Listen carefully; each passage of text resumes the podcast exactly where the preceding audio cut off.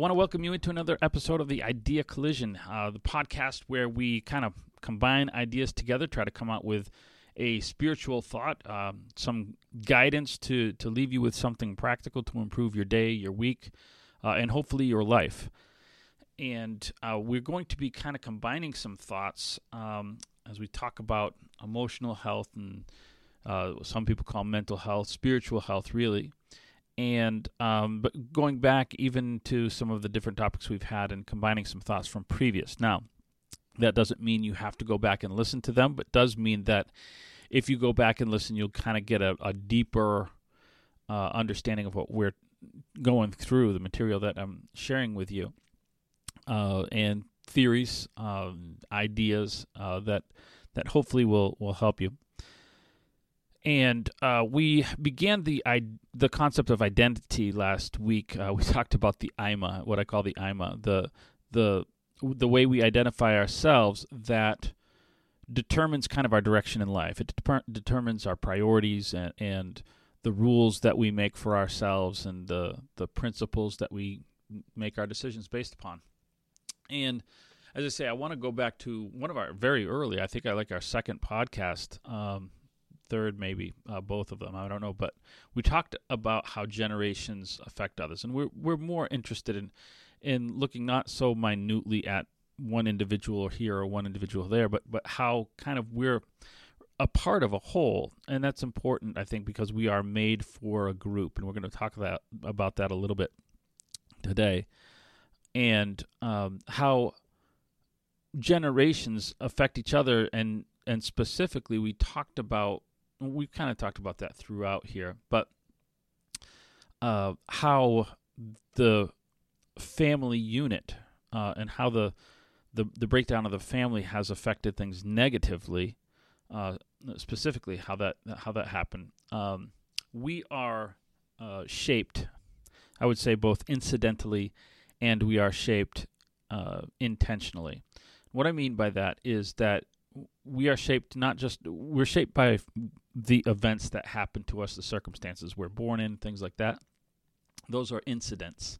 But we are also shaped by values, values that people put into us. Um, there are a, a number of them. Uh, but let's let's look first of all at the events. Uh, this is we've talked a lot about this. Um, where um, let's say I was born in a stable home, I would likely live in a safe area. Uh, I would likely be a little bit more affluent, not necessarily rich, but I would have more um, amenities, nicer house. Uh, I would therefore be in a probably in an environment where there was a good education system, right? Positive role models and, and all that, right? So so that that's going to affect the way I interpret life and I view life, my worldview, and my view of myself. Uh, Whereas it, you can, if you're not that, if you're born on the other end of the spectrum, right, you're going to have a different view of the world. You're going to have a different view of yourself. And all of these things are going to shape your identity, and those will determine the direction that you go in large part, not exclusively, because there's another area of life. And those are the rules and priorities that are instilled in you. Now, some of these you instill in yourself, as we've talked about. You respond to those situations, and you come up with your own set of rules for yourself. But a lot of these values will be values that were put in you by sources all around you. Obviously, your parents or parent, whatever the whatever your role model is, um, whatever people are important to you when you're young, those people are are heavily influenced or heavily influence you, um, you know, in, in, in your value system. The uh, well, that only lasts really the that aspect only lasts until you graduate from high school. Um, after that, there's much less. You separate, you go to college. Well, so the another area is. It's maybe not as significant, but it it does last longer, would be the educators in your life. So so because now you're going to go to college, you're going to go to get an associate's, you're going to get a bachelor's, you're going to get a master's, you're going to get a doctorate's, right? You're going to have people influencing you, uh, educators influencing you for another, you know, anywhere from anywhere from two to eight years or twelve years, whatever. So Now, so and, and if you think that educators don't have an agenda, which we're going to talk about agenda, education has always instilled a value system. There, there's people that think that there was a time where, you know, educators only just taught reading, writing, and arithmetic. You know, uh, that's that's all they taught, and we should go back to that. But read some of the early primers, what they call the primers, the you know. where morals were instilled in the very teaching of the alphabet, where where you had to recite phrases. That the, the alphabet was used to teach morals uh, that that the educators at the time thought were morals that you should have. Not not necessarily all of them bad, you know.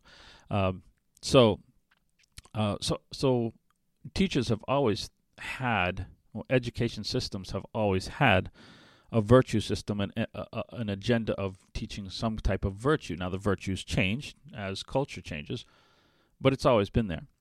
Well, so so that lasts longer. But there's another source of of um, instilling an agenda in you. And agenda is not a bad word, by the way. Agenda just means, you know, uh, what I want to accomplish. I have agendas for my kids. They don't always like those agendas, and they, you know, tend to disagree. Your kid comes home from college, and he, you know, pol- politely declines some of the agendas that you think, you know, uh, you know, things that you think he should be doing, or she, I suppose. Um, but in my case, a he, uh, as I have one in college. And and that's their right. They get to choose their own way.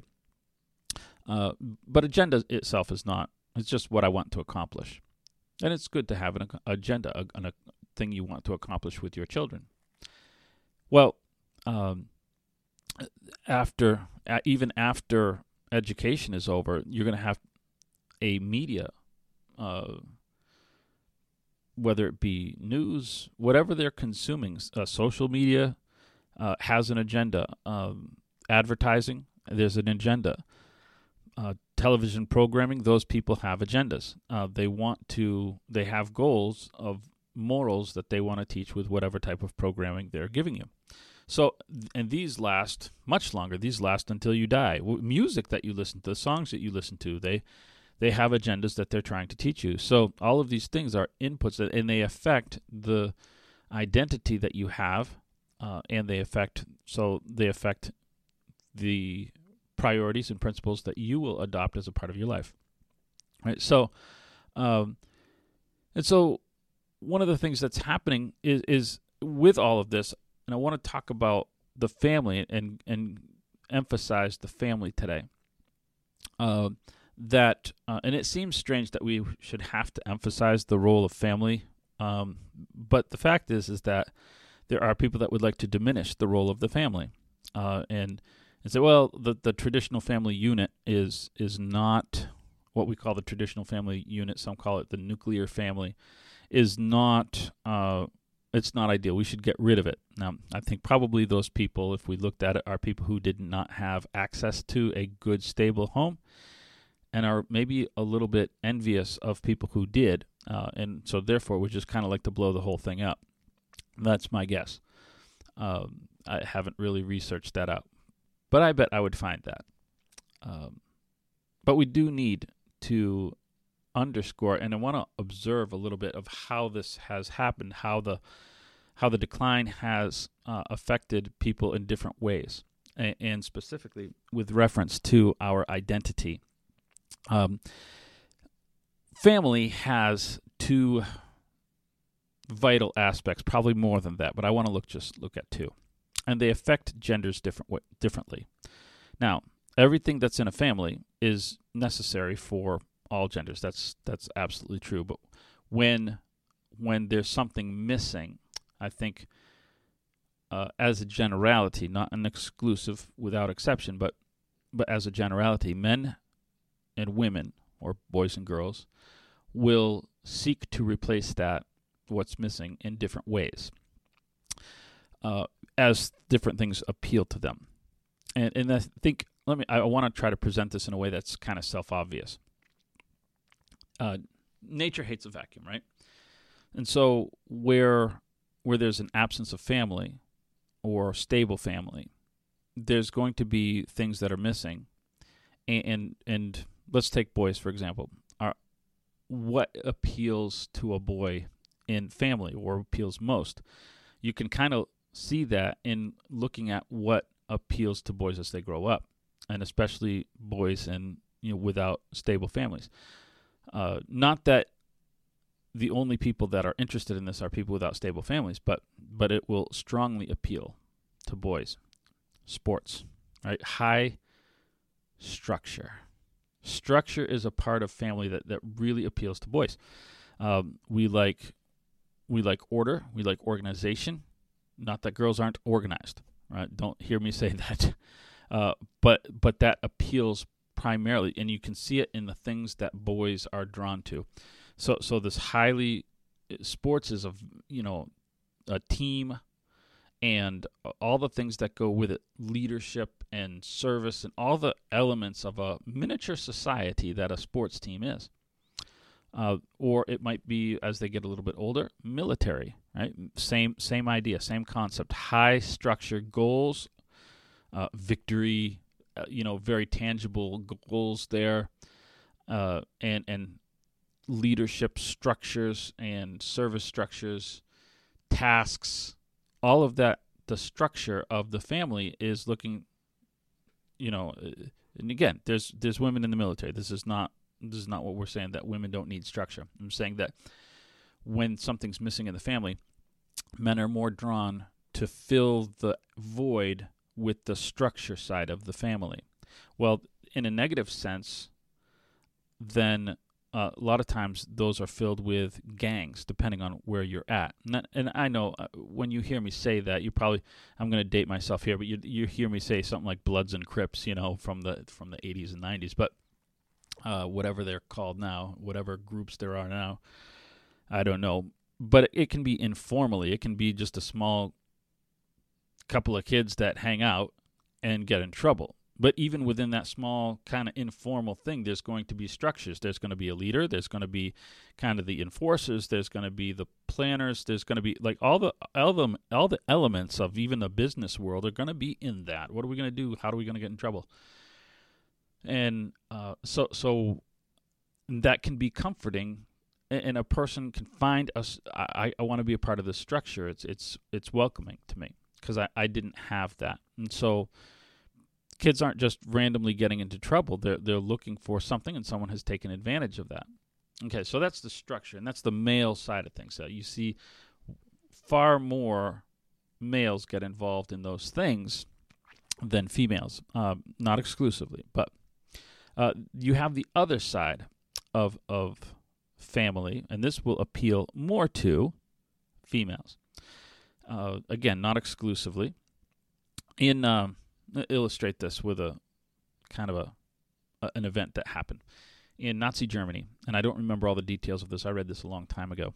In Nazi Germany, um, there was a um, uh, an experiment that was done, and it was the the idea behind it was to try to prove what language a child, an infant, would learn if they heard no language. Now, I'm going to guess, I don't know this, but I'm just going to guess that because they were, it was Nazi Germany, they thought, well, Germany is the best and we're the Aryan nation and all that nonsense.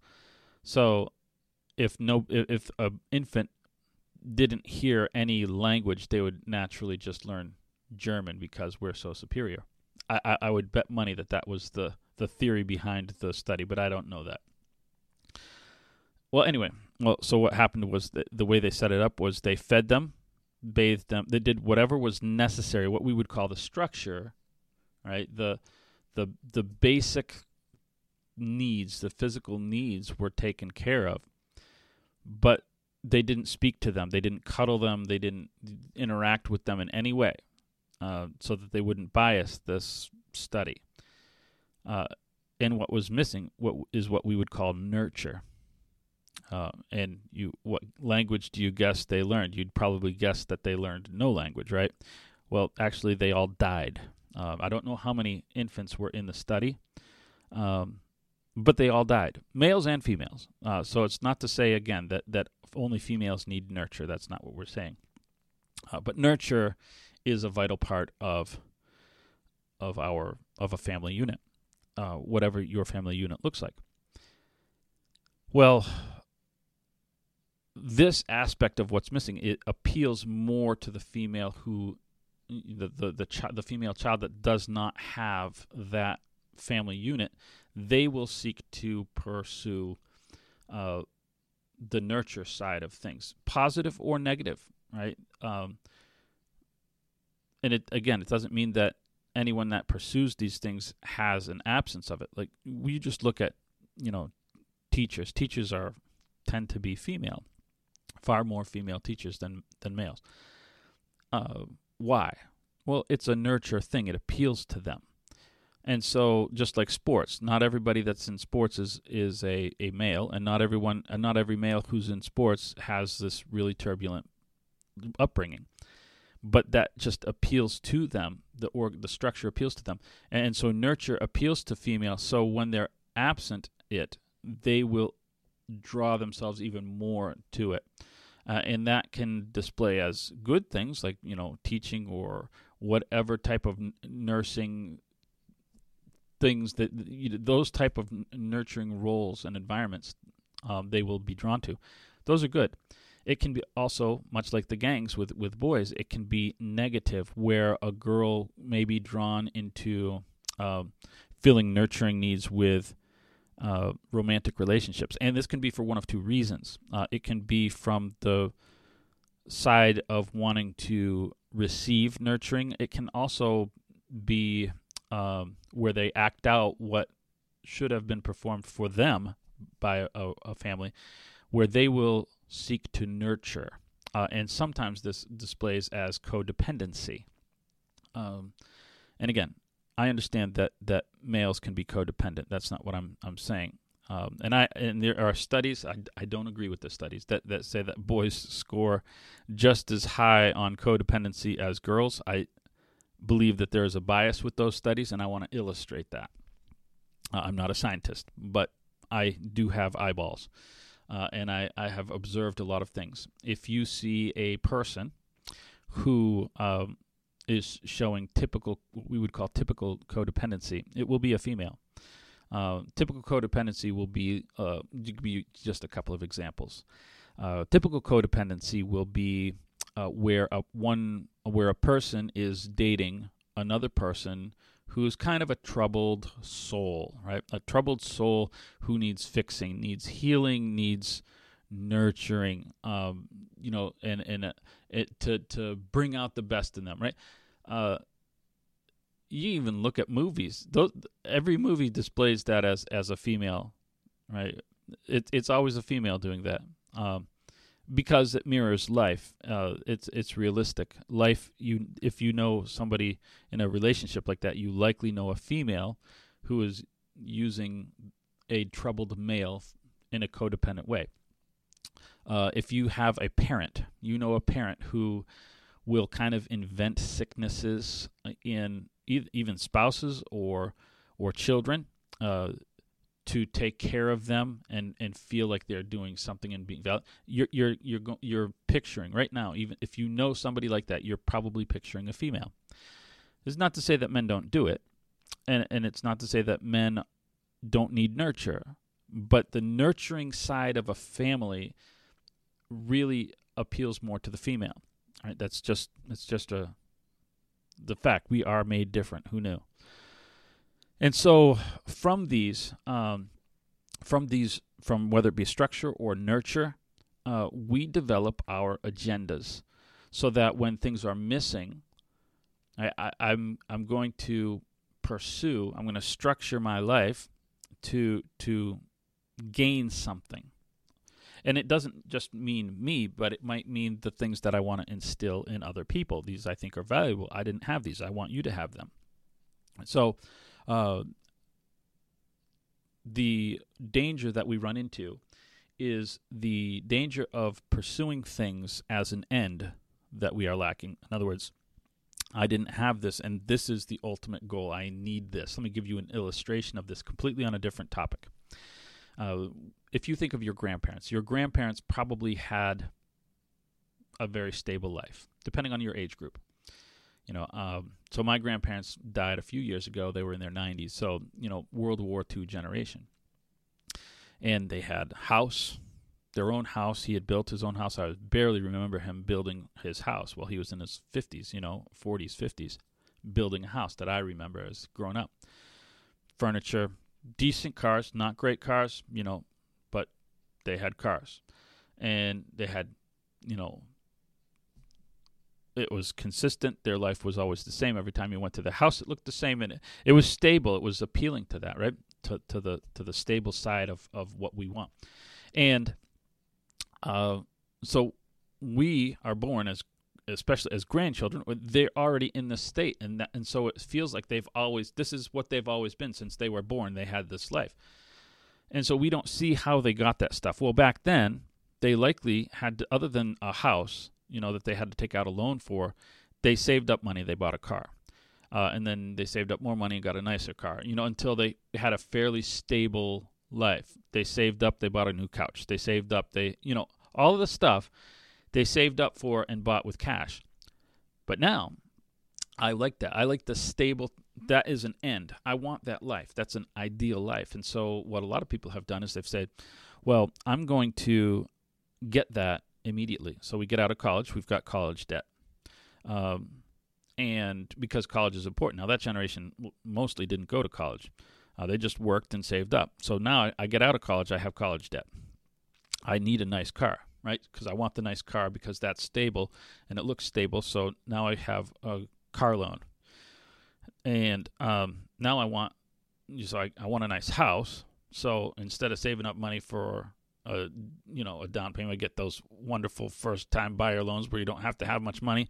Boom, and I'm in. I'm into a, a huge mortgage, and then I need furniture. I need everything, and I want it nice. So I whip out the credit cards, and we start getting nice stuff. Boom, boom, boom, nice stuff, nice stereo, nice everything, and and I build myself a stable life. Except it's not stable because now I have massive amounts of debt that my grandparents never had, and so it's, I'm not stable. I'm not really happy. Because why? Because I pursued the ends. I saw the ends of what my grandparents was. I, I did not pursue it in the same means that they pursued it. And and so now, um, right, I I have a different life than I was expecting. Uh, the average car debt of a house, a household car debt, the average household car, I'm not even talking about mortgage, not even talking about college loans, thirty-five thousand dollars of car debt, car debt. In a household. Your grandparents never had that, ever, not once. Um, the average credit card debt is in a house that has credit cards. So just if you just kind of cull out of society, those households that have credit card cards, the average, average, meaning more or less, average eight thousand dollars of credit card debt. Your grandparents never had that, ever. Right? So, so. Why is this? Because the ends now is so important. We've forgotten the means by which a, a stable life is formed. Well, so generations without stable, nurturing homes have suffered in self-image. We want the image of stability. We want all these things. We want self-esteem. And so uh, when you don't have this, comes across Uh, as the, it can, it can, it has so many symptoms. Not not just low self-esteem, but it it can manifest as depression, on all sorts of different things. Uh, it displays as narcissism. We talked about codependency, even like what we call borderline personality. A lot of these things are controversial in that people will think that they do not exist. Now, some things might be overprescribed or overdiagnosed, I should say, um, but they these are real things. And they maybe they didn't exist in great quantities, you know, in prior generations, but they exist now, and it's because of the family unit breakdown. These are realistic symptoms. They do exist. The problem is not, the controversial nature is not in whether they exist or not.